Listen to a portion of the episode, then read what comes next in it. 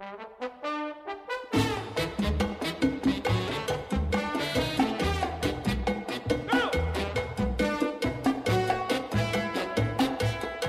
get close. Every time I heard you say that. Hey, everybody, hey everybody this is uh, Chris Briley and Phil Kaplan. Oh, I'm doing it. I'm mixing it up. Different intro. Uh, this is the Green Architects Lounge, everybody. Uh, welcome. How are you, Phil? Doing great, Chris. How are you doing today? I'm doing uh, fantastic. Yeah, boy, that, we just kind of went into that intro. All different than last time. You know why? It's because I'm excited.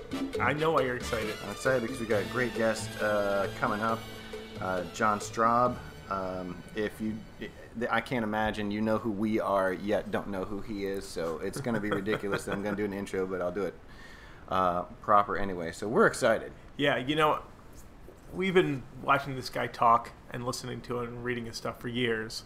And at the last NESEA Building Energy Conference, I managed to get in line hmm uh, after one of his lectures and, and got his attention and say, "Hey, uh, John, what do you think about doing a podcast with us? We know you've got one on on GBA. Uh, would you be interested in doing uh, one where we we dig a little deeper to find who the man, the legend is?" And he was interested, so we're we're, we're psyched to have him today. Which is fantastic and lucky for us. And you guys autograph, right?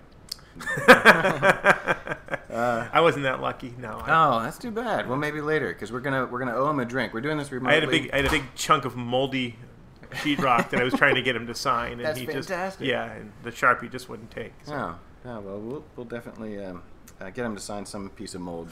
There. All right. Uh, so yeah, so we got that going on, but uh, this is all weird for us, and that's maybe that's another reason why I'm off my game here is because it's it's it's the morning, so we're not doing cocktails right now. We're doing we're here. Cheers, Phil. We're doing here. Cheers. Those are that is our plastic mugs, our insulated mugs. That's clinking. sad. Isn't that is sort of sad? God, it's pathetic. We're pathetic. but I'm a little coffee addict, and you probably are too. And Oh, it's decaf. oh, I kid really? you. I kid you You're not. Switching to decaf? I kid you not. Oh my god. That's why you, you're acting weird. Okay. One of the reasons. How are we going to get through this, Phil? We're gonna make it, Chris. Tell us, give us a little bio on our friend Dr. Well, you know, I, I think I'll, we'll do that when we when we intro. I'll intro him when, when we bring him in. Sounds great. But but everyone knows him. Um, so let's do let's do this. you know what let's- I'd like to hear? Yes. What? What drink are we going to consume? Oh, that's a great tonight? idea. That is a great idea because here's how it's going to go down, people. Um, we're going to promise to drink something later, and if if timing works out and we can record it and you can join us, then great. But um, as some of you know, uh, our we have a relationship with fine cooking for cocktails. Well, sort of, and Mr. Boston, but that's a loose relationship. But uh, so we're gonna do the uh, limoncello gin cocktail with grilled thyme. Although I don't know if the thyme's gonna actually be grilled, but we'll do something with it. But maybe you I'll pull it out of a plastic container from Hannaford and Exa- thrown in the exactly. drink. I'll, I'll kind of we'll muddle it or something. Okay, we'll do yeah. something great like that. But anyway, it's two large fresh thyme sprigs, about half an ounce of fresh lime juice, uh, one and a half fluid ounces of gin, and they say preferably Bluecoat American Dry. Have you ever had that? I have not. Neither have I. But It sounds fancy. Whatever. I'm down with it. And then uh, half an ounce of limoncello, preferably, and they say Averna Limone di Sicilia. Your Is Italian is impeccable. I don't know. It's awful. I can't do Italian very well. So that's what we're gonna have, and then Phil, you're gonna when we're done interviewing John, we're gonna go out with your music, the song of the episode, what we should be listening to in studio. What's what's happening? This is this is going to be your new favorite album, Chris. Is it? This is this is the summer disc of Oh, 2012. I am so ready. the band is called Tanlines, and the album is called Mixed Emotions. You're never going to guess where they're from, Chris. If you say Brooklyn, I'm gonna punch you in the eye. I'm gonna punch you right Uh, now. you know, I, I secretly want to live in Brooklyn. Are they from Brooklyn? They're from Brooklyn. Here's of the puncher, buddy. Oh, Bam. ow, I did get hit there. Yeah, you Uh, deserve it. Diversify. Okay. I didn't even know. They ju- it, it, it just sticks to me. All right. All right. Like but tan paper. lines, I love that. Yeah. That sounds like summer all, all over. Doesn't or it? in places. It's two guys. Um, if if you like Vampire Weekend, if you like Rapture, if you like uh, wait maybe Hot Chip, it's sort I you like these guys. All right. It sounds like sounds like I am gonna like them. The, the the song's called Lost Somewhere, Lost somewhere. and we're gonna rock out to our limoncello gin cocktails with grilled thyme and listen to Tanlines. You and me later. All right. Fantastic. So everybody, uh, stay tuned. And just a reminder, Uh, you can always email us at uh, galounge at greenbuildingadvisor.com. Phil and I and Sheila love to uh, get your emails, your requests. Uh, hey, you know what? Send a cocktail recipe. Just slap it on the back of a uh, bottle of scotch and uh, email it to uh, galounge at greenbuildingadvisor.com. Also, check out our lame Facebook page uh, that we, we like to visit. And and otherwise, let's uh, stay tuned because John Straube is coming up. Very excited.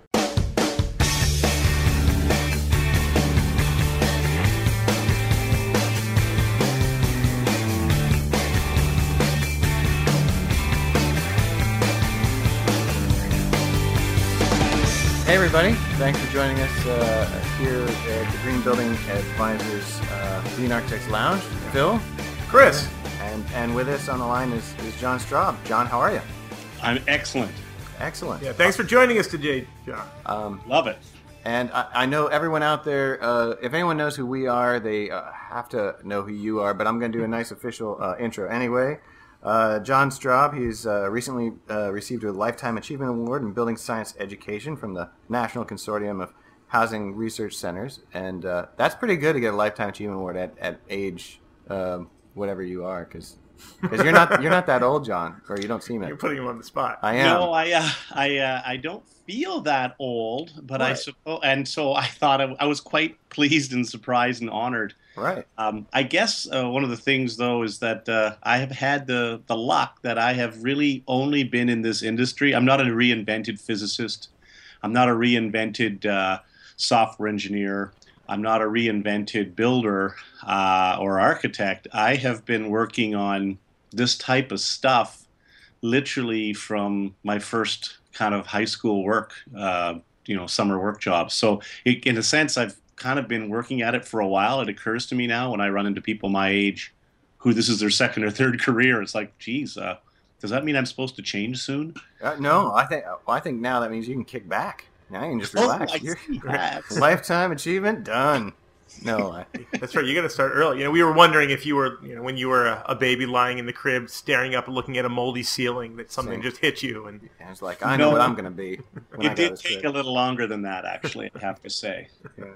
All right, well, uh, my intro. Okay, wait, let me finish my intro. It's all official. Uh, he's also a faculty member of the Department of Civil Engineering and the School of Architecture at the University of Waterloo. That's in Canada, Americans, uh, where he teaches uh, courses in structural design, material science, and building science. At Waterloo, he's the director of building uh, of the Building Engineering Group and also a faculty member of the School of Architecture. He is also the founding principal of the consulting firm Building Science Consulting, the Canadian partner to the um, infamous Building Science Corp. Uh, he is a- infamous. infamous, infamous. uh, he is a popular contributor uh, here on the Green Building Advisor, and you yourself, John. I don't know if you know this, but you're like you're if you go if you put your name in the search engine, you come up like um, uh, over 200 times.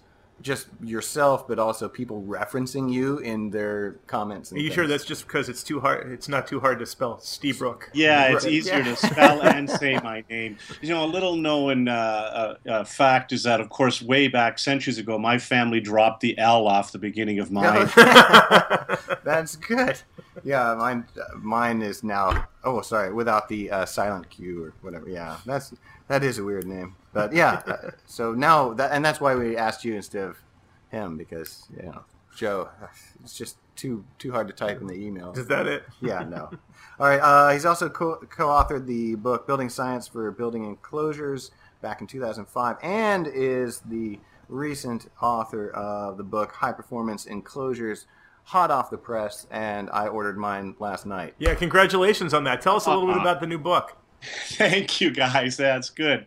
Well, I'll tell you, I was pretty, actually, kind of excited about this one. It took us a while to finally push it out the door, but uh, I'm hoping it'll be really useful to, yeah, the uh, the more commercial architect side of things. Right, and it and it is for cold climates. Is that right? Yeah, it's basically zone four and up. Um, you know, so I think we need to make another book from zone four and down. Uh, so it's intended about, you know, where heat loss is more important, uh, condensation in the wintertime is more important than summertime. Stuff like that is why we kind of drew the line. Right. And and if, if someone's interested in this book, really, they're um, like like the like those infamous questions, infamous again. That's my word of the podcast, I guess. Uh, about like load bearing masonry. I'm assuming you cover that in there. Possibly? I do. Fantastic. I do. I talk about it, but it's um, it, it is. There are some details in there on uh, interior insulation retrofits, but also and new construction. But it's really it is a lot focused on new institutional commercial uh, building types. Great. I, I think that's really timely because I think like uh, there's a lot of uh, a lot of info out there on uh, homes and and you know doing uh, deep energy retrofits and passive houses and net zero and all that, and then commercial projects. It's it's still sort of just doing the best that they can in places and and what makes sense. And there's a huge industry out there that's sort of keeping a maintaining a status quo. It's really hard to move it. So. So. And that's that is actually uh, what really drove the book was that um, while there's still lots of questions and lots of confusion in the residential market, both new build for high performance and retrofit, there's a lot more conversation. You know, as evidenced by GBA, there's a lot of intelligent people with experience talking about this, and there's books written. But uh, there's a real commercials, frankly, playing a catch-up game to the residential side.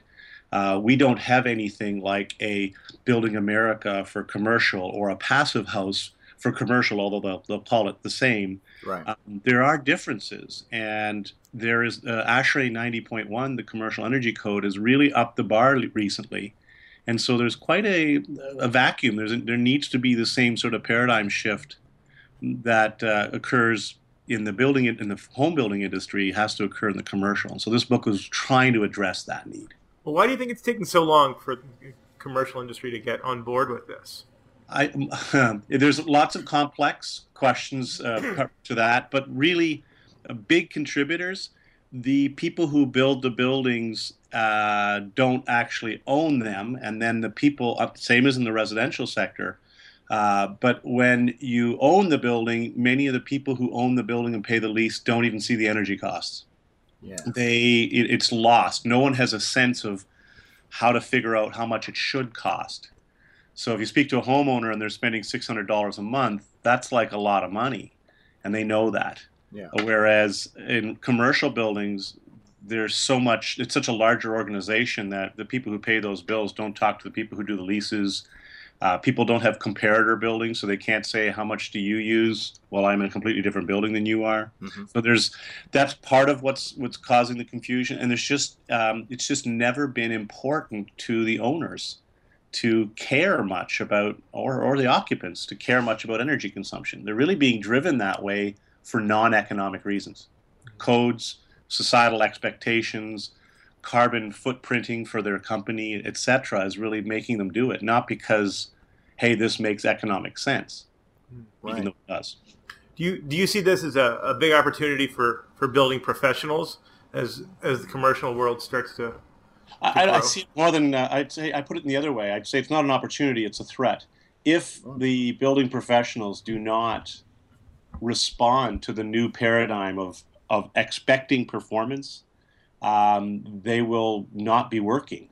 Uh, I mean, it may take us 25 years to get there, but the, the real push is now that we want you to deliver buildings with a meeting an air tightness target, mm-hmm. meeting an energy target, uh, providing uh, more quality space. But it used to be all you had to do was meet on time, on budget, to code, and even the last to code was kind of fuzzy. Yeah. Uh, and now it's people are saying, "Oh, and I need you to get a LEED uh, accreditation." You mean you literally I have to? Yes, mm-hmm. that's a whole separate performance requirement. That was what started the floodgate opening, and now there are. Well, if you build for the U.S. government or you build for the U.S. military, you must meet some pretty tight air tightness standards, and you got to prove it by testing.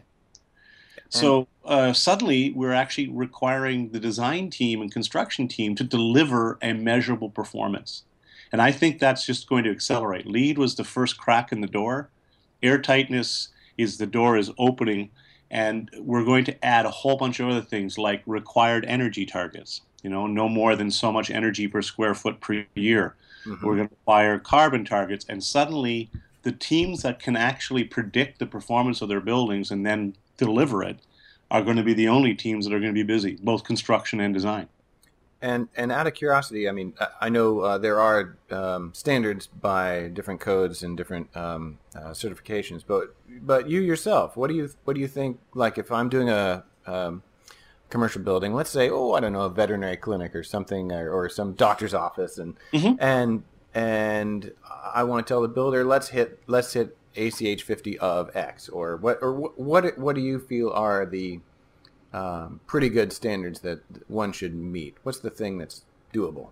And Well, uh, I would look towards uh, Architecture 2030 as Yeah. a energy target. yeah, Uh, Architecture2030.org has these nice lists for different areas and different building types, and uh, they start with a 50% reduction over uh, 1993 buildings.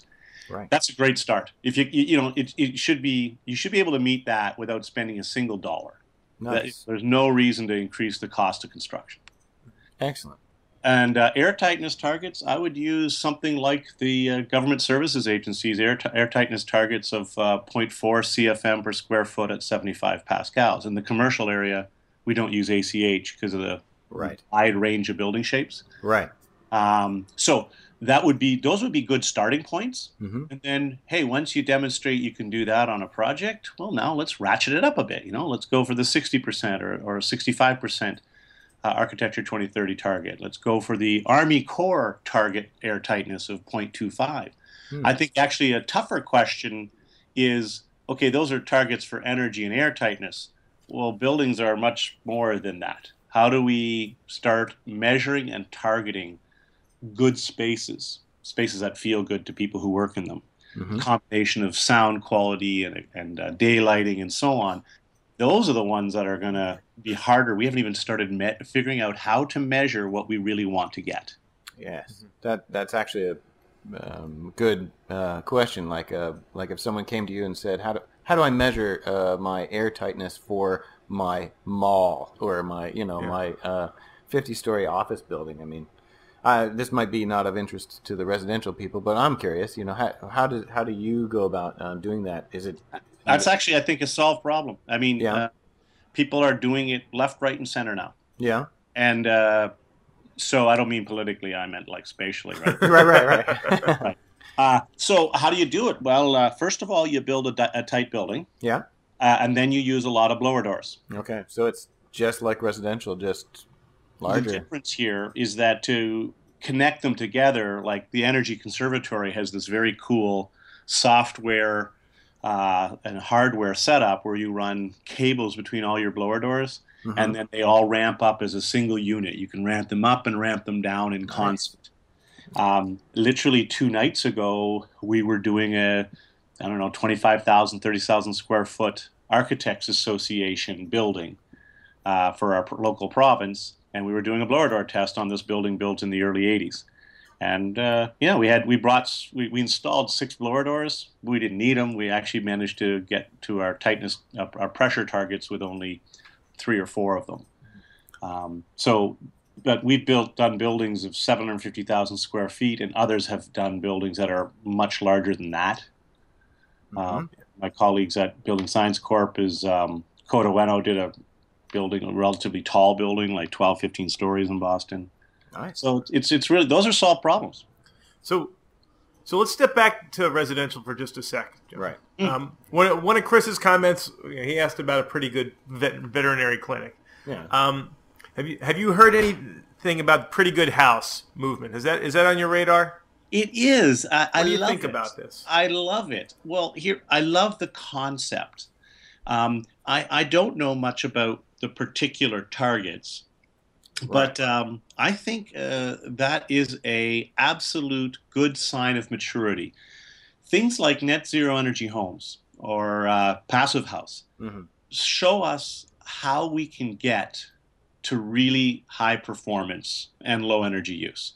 But that does not mean that they are necessarily what everybody can or should build or is able to build. And so uh, we've often at Building Science Corporation had the opinion that we could go off and build 10 net zero energy houses a year or even 20. Mm-hmm. But from the point of impact on the environment, Mm-hmm. they're basically non-existent. Nothing happens. If you have 10 or 20 houses that are zero energy, who cares? It only matters when thousands and thousands of homes are done. And so we've spent a lot of our time, and many times uh, we are criticized for it, you know, making 5,000 houses a year use 30% less energy. Right. And from a impact on the environment, the impact on energy security, on carbon, etc., well, that's way bigger. That's right. a much bigger deal. Yeah. And if we can demonstrate that 30% reductions can be achieved by, you know, three tract builders, uh, well, then it makes everyone else look bad.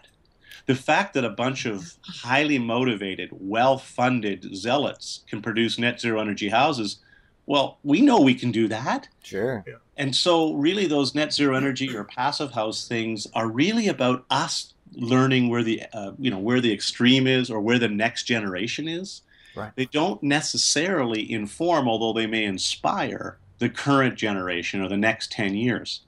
And so we're constantly flitting between the getting awful buildings to good, mm-hmm. uh, more so than getting good buildings to great and uh, it's just much better press to talk about great buildings. But the real right, impact, right. the real impact is being making good buildings, right. and I think that uh, if we could get the the idea of a pretty good building, a pretty good home, out to tens of thousands, that's that's success. That's success because then we can change pretty good over time to be, you know, a, a lower and lower energy number or a higher and higher comfort number.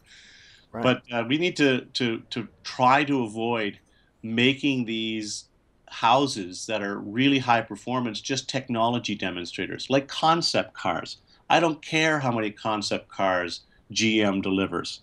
It really matters that their Sierra pickup truck gets six miles per gallon more this year than it did last year. Exactly. That matters. Right. And and to, to our listeners who aren't familiar, the pretty good house concept is sort of is being developed here in Maine, or we should we should say out of our little building science discussion group. Um, uh, and really, what it is is um, like like you said, John. It's a, it's not a set of standards with a certification. It's really a philosophy and guidelines and best practices methods that um, people, you know, everyone can subscribe to if they want to have a pretty good house. So it's it's sort of a doing doing energy efficient and green building for the masses and not um, like you say for the those striving for greatness those who are striving for you know pretty goodness so um, or not just striving able to achieve I exactly mean, not everybody exactly. can afford to build a custom home with an architect as designer i mean that just yeah. is out of the reach of the majority of normal americans yes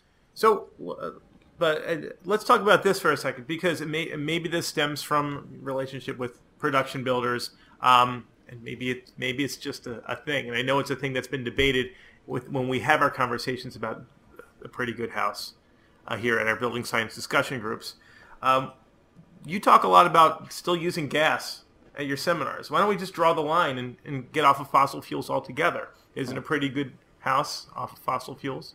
Uh, well, I you know it's hard again. It doesn't meet that sort of common sense bar sure, we can get off gas, but that causes damage to the environment, worse than burning gas.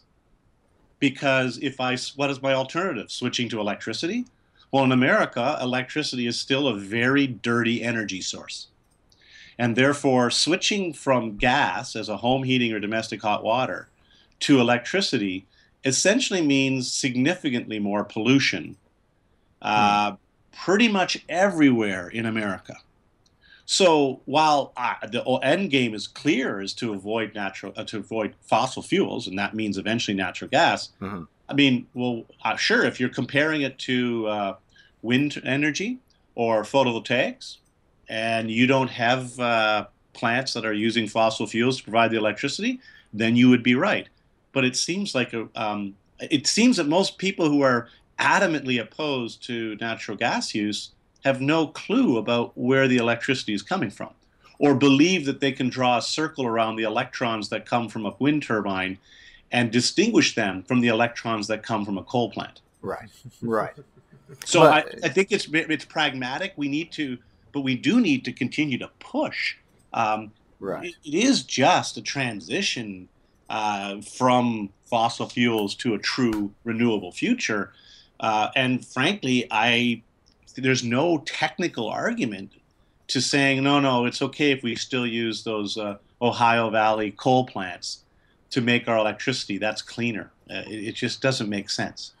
Right, right. But I think um, you know uh, this isn't actually a counter argument, but actually uh, one that's parallel to that is you know once the we can get the energy demand down on a house, let's say, to where we're running a very efficient mini split mini system, right, something like COP that. of two to three. Right, right, and we're we're able to use that electricity um, efficiently. But that's that's you know use that's uh, depending on the philosophy of. Uh, well, no, I, I would agree. I mean, just like what do I use in my home? I, I use an, an electric-based air source heat pump. Mm-hmm. Uh, and I was able to do that because the load was dropped. You know, the peak heating load is something like 12,000 BTUs an hour. Right. So, uh, so it worked. It, that is not the low carbon solution. Well, the right. low carbon solution would have been for me to use natural gas and a very little bit of it because I have only a 12,000 BTU an hour load. Mm-hmm. And by using the electric heat pump, I spent more money than if I had used a natural gas heating system. Cost me more capital costs mm. me more operating, mm-hmm. and produces more carbon to use electricity. Very so it's there's no uh, why didn't I? Well, I don't have a gas pipeline running by my house. Oh, right. right. And it would have been capitally intensive to run it seven miles from. Well, actually, it's more like four miles from the nearest gas line to my house. That right. would have cost more than well, many times more than my house. So um, if there is no sort of having an efficient house doesn't change anything about the argument. Right. On an individual basis. It may change things on a system wide basis because if you reduce the demand enough, then you can actually retire all the dirty plants and then you can actually end up with a cleaner uh, electric grid, which means that the electricity that you're using then actually is better choice. Right. On the other hand, I don't see any sign, uh, other than the recent good news about shutting down some of the dirtiest coal plants, that people are making decisions on our grid infrastructure based solely on what's cleaner. Right. They're doing it all on what's cheaper. Right. Mm-hmm. Well, wait, I, I I agree with you on that one. So yeah, good stuff, John. Um. So Phil, you want another question or two? Yeah, yeah. Go to a break. No, let's ask one more. I, you know, you you and Joe Lstiburek, you know, people sometimes think of you as the click and clack of the uh, building science world. Totally. So, so how did you guys hook up? You know, you're these two strong, wonderful personalities that that tend to be an anchor for our tribe in a lot of ways. You know, we'd love to hear you guys chat and go back and forth. Um, you know, what's it like when you guys hang out? You know, where do you disagree? Well, um, how we met, I mean, I, guess we just sort of circled around each other, kind of like two feral dogs for a while. that we uh, knew there was the other was out there. Mm-hmm. And uh, I, I, can clearly remember my first Joe Lstiburek article I read was the paint siding failures uh, due to you know cellulose installations in Cleveland. That was you know I, I read that it was like a complete insight to me. I was like, holy cow! I never had any idea, and it was amazing. Um, and then, you know, I kept, you know, his name is rather distinctive. And so whenever I saw it came up, I read everything I could.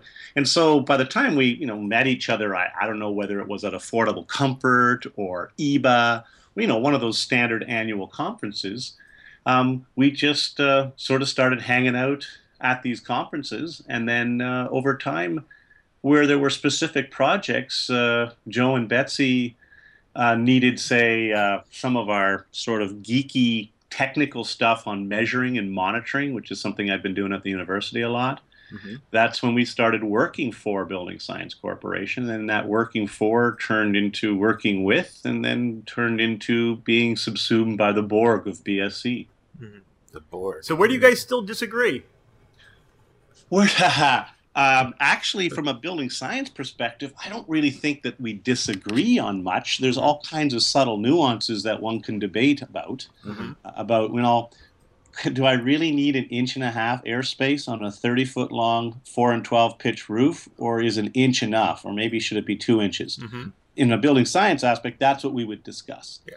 Um, in disagreement, it might be you know, maybe uh, that wine is better for me than for him. Mm-hmm. I don't see why I'd want to spend that much money on a German car. I can buy a cheaper German car. Mm-hmm. Uh, you know, those are the kinds of things that we debate about. Oh, and amongst politics, of course. Yeah, I bet. Oh, right, nice. Yeah. We'll hold that for another podcast. Oh, Maybe yeah. not ours. That would be good. That- all right. Maybe for us and, and a glass of wine sometime, John. Yeah. Oh, yeah. And we owe you a drink here because usually we we're sitting with cocktails, and here we are in the middle of the day, so it's not working out. But Well, I have actually an espresso here beside me. oh, excellent. We're doing coffee here, so we're That oh, counts for something. It's something. It's something. It's not Oh, yeah. fun, but you know. All right. Well, we're gonna take a quick break, and John, if you can stick around, we'll be right back. Yeah. Sure.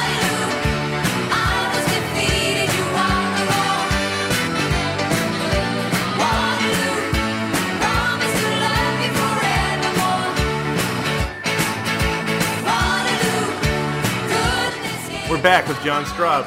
Hey, John. Welcome back. Oh, glad to be back. Yeah. It's, it's like almost no time passed. um. All right. So Phil, what do you want to ask him? What's what's what's the burning question? So we're you know, so we're architects, John.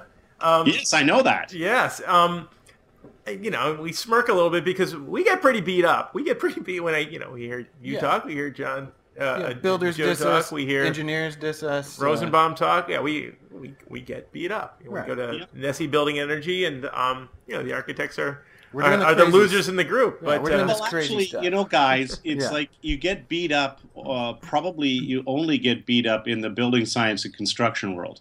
Uh, in the design world and in the wider world, you're held up as paragons and, uh, of ideal, as where oh the architects get to design these things and they're so clever and they Yeah. have such great insights. but uh, and but I th- and I think that's perhaps somewhat telling. If you ask where you know where are architects why do they make people make fun of them? Where can they improve? It really comes down to um, there is an expectation that architects know a lot more than they do about how things are built. Mhm. and frankly um, the whole process of architectural education I, I teach at such an institution and a very good one. We don't spend that much time teaching architects how things are built.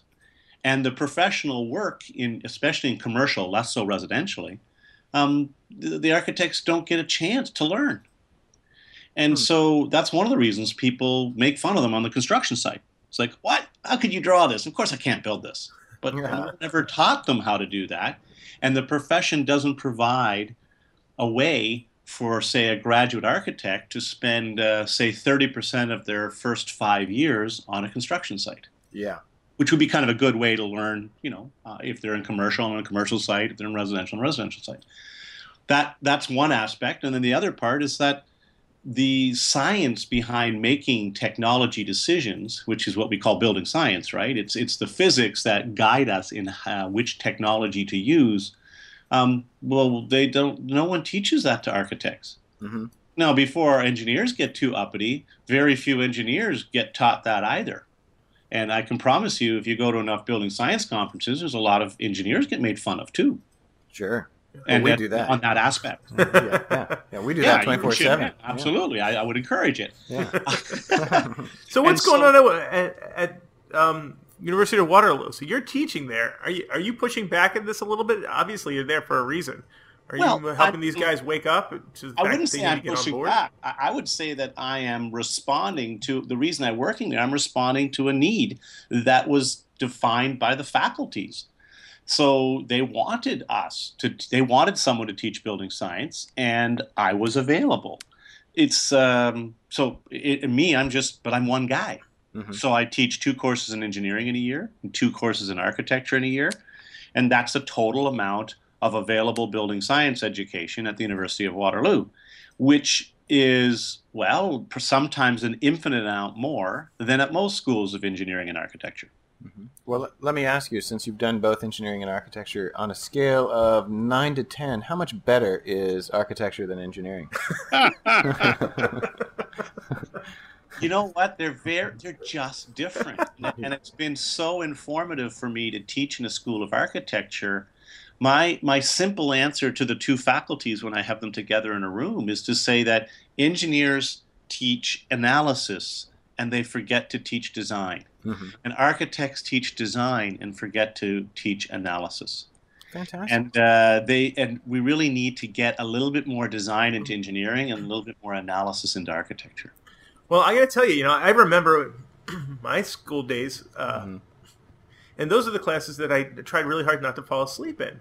You know, now I, now I, I wish I paid more attention. Yeah, now I realize it's you know. So what what goes on with your students? You know, are they Well- all design focused? And know, Yes. I think they're lucky to have you to wake them up. But what's what's going on there? Well, yes, they look. They are design focused, but they uh, enough of them have enough experience because we are a co-op school, and students go out and go to work every four months, and they work for like, you know, famous architects in New York and London and Berlin and all that, uh, and then they come back. They are actually more aware. Um, but it's still that is frankly you've nailed it on the head. That is what is the challenge in the culture of architectural schools, is that nobody wants to tell uh, the students that the majority of them will not be doing concept design as a profession.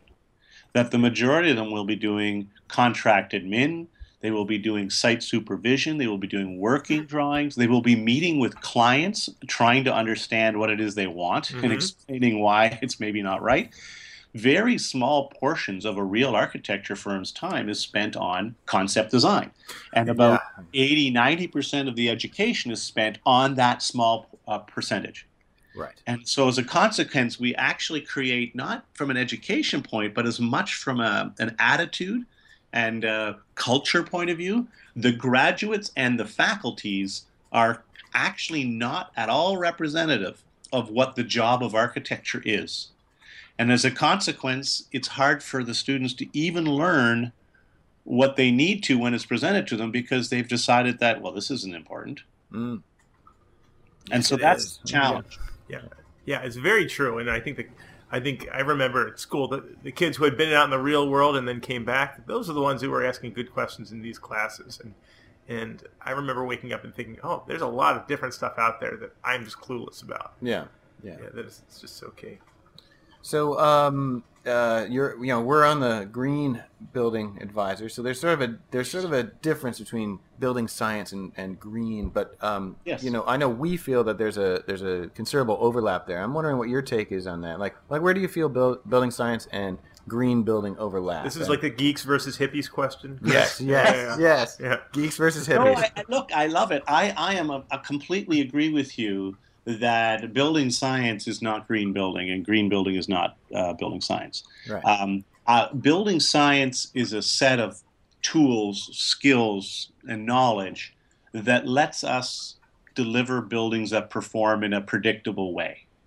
Um, I can use that for good or I can use that for evil. Hmm. So I can use it to build a, a 20,000 square foot mansion with all glass walls facing west and still manage to make the person inside of it comfortable. That isn't green, but that's a classic, actually, a very common use of building science. Is how do I do stupid things in such a way that people will still be happy with the outcome? I love it. Uh, that's that's why Dubai is what like it is. Right. And, well, actually, oftentimes they don't make the people happy, frankly. Oh, yeah. Um, they fail. That's but green building is actually a bigger, uh, sort of a more uh, kind of clear focus. Is that it's trying to minimize the impact on the planet. Now, sometimes I think it gets confused with healthy buildings, which is actually not about you know good for the planet. Um, frankly, the more people we kill, the better off the planet is. So I would say unhealthy buildings are perhaps green. Mhm. But um, so that's why this good building is, uh, or pretty good building is, comes back full circle. Is that what we want? Is we want to have the best possible space for you and I to have this conversation in, or to teach a, a class in, or to treat dogs in our vet clinic. But we Mhm. want to minimize the impact on the planet is resources uh, mostly so that we can keep doing what we're doing you know so that we can have 9 billion people on the planet without the planet stopping to provide services of fresh air fresh water food and resources to us.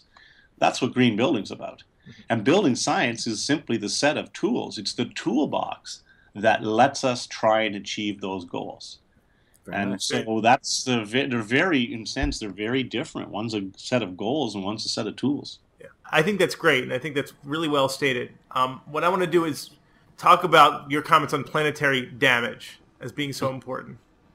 Passive House, I know you beat up on Passive House a lot, and you know we, we go back and forth a lot. But there's a metric in Passive House that, that the primary energy use that really talks about planetary damage. I mean, Well, that's that's why it was kind of there. that's how the the whole standard came about is is reduction in uh, global um, greenhouse gas emissions and all that, and trying to come up with a, pl- a house that sits on the planet passively, essentially. yeah, well, aren't there are you know Well, love, or- that's love or hate it? Aren't there some really good tools and metrics that we can use from PHPP in the whole Passive House certification? Yeah, well, so the, the 120 kilowatt hours a square meter per year. Mhm. Brilliant idea to say, look, it's primary energy, you know, in, into the power plant energy. Great. And it's a real number that, you know, you can measure. Great. Okay, I I don't have any problems with that. I've never said that was a problem. My, my concern is that, well, then where does the 15 kilowatt hours a square meter of site energy for space heating come from? Right. And it's those types of. And why did they choose 120 for primary? Why not 100? I mean, 120. How non-German? Shouldn't it be an order? I mean, Right. pick a number: 10, 100, 1,000. So 120. Um, so this number was chosen, like many of our performance targets, rather arbitrarily, Mhm. to be something that reached a certain goal with a certain, you know, probability. I mean, like it was a tough goal or an easy goal or whatever, right? Yeah. But that's all it was. There's nothing more particular about that. And it was chosen for buildings, typically residential, multifamily row houses in Central Europe. Um, so the concern I have is, I think that the, the, the idea of choosing a number of primary energy is exactly what we should be doing. Frankly, I think that would be a great energy code right there. Done. hmm Um, I don't see why space heating should be broken out. In fact, it leads to rather odd uh, allocations of resources. Right. And I think the discussion about why 120, well, what should it be? I mean, people see, uh, pr- uh, pose passive house as being like the ultimate or the most stringent standard. Mm. Well, zero energy is less than 120 last time I checked. right. So is 90. Right. So, well, so why do we dish dish uh, dis? I mean, um, uh, the the 120 number? Well, because it's an arbitrary number and and is no more superior to any of the other numbers that are picked. Right. And so, and the, the the problem is, it's been proposed as a rock solid, chiseled in stone number that we can't play with. Right. Well, I do know. I do know what the uh, what um, Feist would say. Well, only because I asked him sort of that question, like with people who say primary energy should be the only metric. I, you know, his the argument is you know the space heating uh, number is there because it speaks to the shell, which is a more permanent thing, as opposed to primary energy use is is also based on the equipment that comes and goes within the uh, house and and the users and all that. So Yeah, but the shell isn't the is actually only one of the two components that really affect the uh, space heating use. The other Mhm. one is climate, and that's conspicuously absent. exactly, yes. Uh, so therefore, that's the problem with it. Is you know, and if somebody wanted to say why 15 then? So what is the metric being used? What is the process being used to come up with 120 or with 150, one, one, one, or 15, so that you can understand it and therefore potentially modify it for Kansas, Mhm. modify it for International Falls, modify it for Miami. But since it's just a number that came down on high, and we are not allowed until recently, we were not allowed to ask these questions. Um, it was literally considered horrible that I would even ask the question. Well, why why 120? Why 15? Couldn't we choose another number? How dare you, John? How dare well, you know, PHIUS is kind of they're considering I don't want to say retooling, but rethinking their metrics. No, they've actually the they've US. literally sent out emails saying that Yes. we're willing to reconsider. Hallelujah! This is great. I think that we'll be well, now that we have a lot of more experience in the country uh, about passive house. I think that we will, should be able to have a good, reasonable discussion that leads to some sort of more acceptable consensus, as opposed to somebody importing a, a rule that we have to follow. I, I, one of the reasons I felt comfortable criticizing some of the components of Passive House was that I worked in Germany.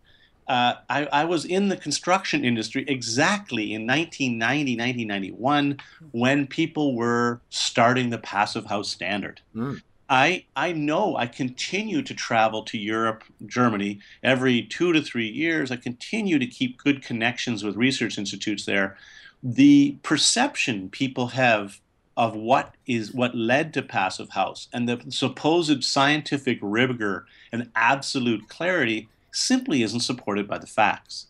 It is a very good uh, energy standard Mhm. that tries to also include comfort. It doesn't actually deal with other things, but it's good for those things. And there are other programs that are very good at indoor air quality. And there are other programs that are very good at energy in the tract home market and reducing that, like Energy Star. I mean, Energy Star version 3 is not for the weak need. Mm-hmm. It will save more energy next year than Passive House times 50. And that's that's because of the scale of houses it affects. Right. Right. Yeah. And so those are the, you know, so I think we just have to put, there's none of these things are that, Energy Star isn't the be all and end all. I mean, if somebody tells me I'm building a low energy house, I want to save the planet, and I just spent a million bucks and it's Energy Star, I'd say, what?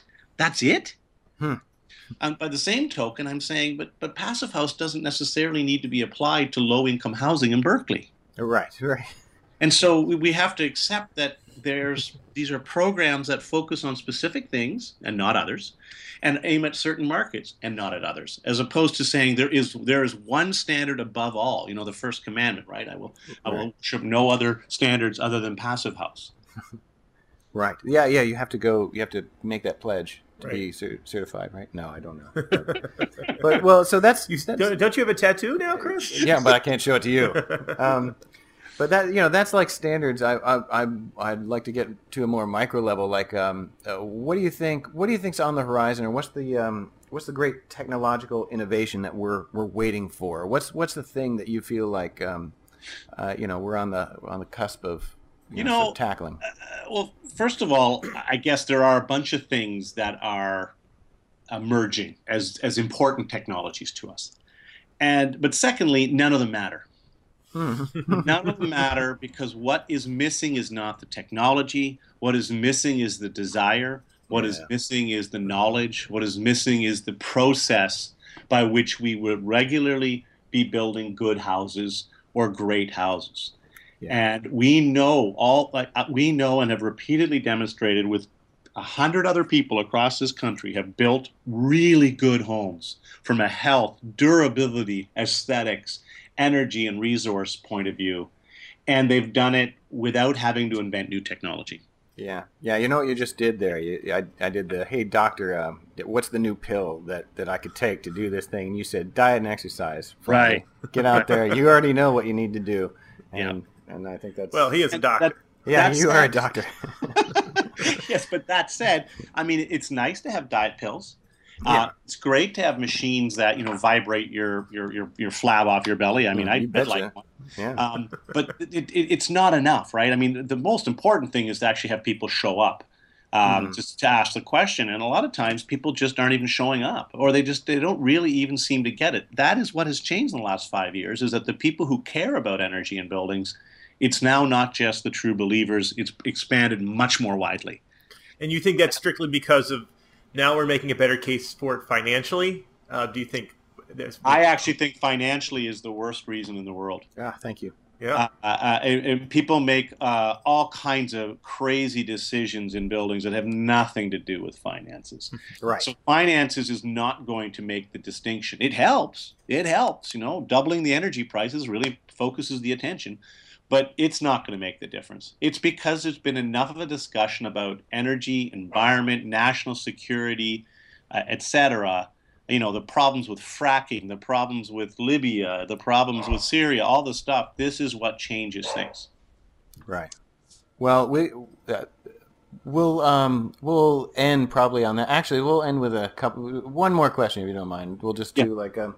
So like you you get called into all these crazy places to do things. You know, some are awesome and some are, you know, I can only imagine. But um, you know, what's the craziest like dumbass thing you've seen? Like you've walked in and just gone, who, why, who, what, what were they thinking? Either the architect or the builder. I'm just curious because that's a fun thing to end. on. Wow, you know Yeah. that's that's tough. You know, I um, I, it really is tough.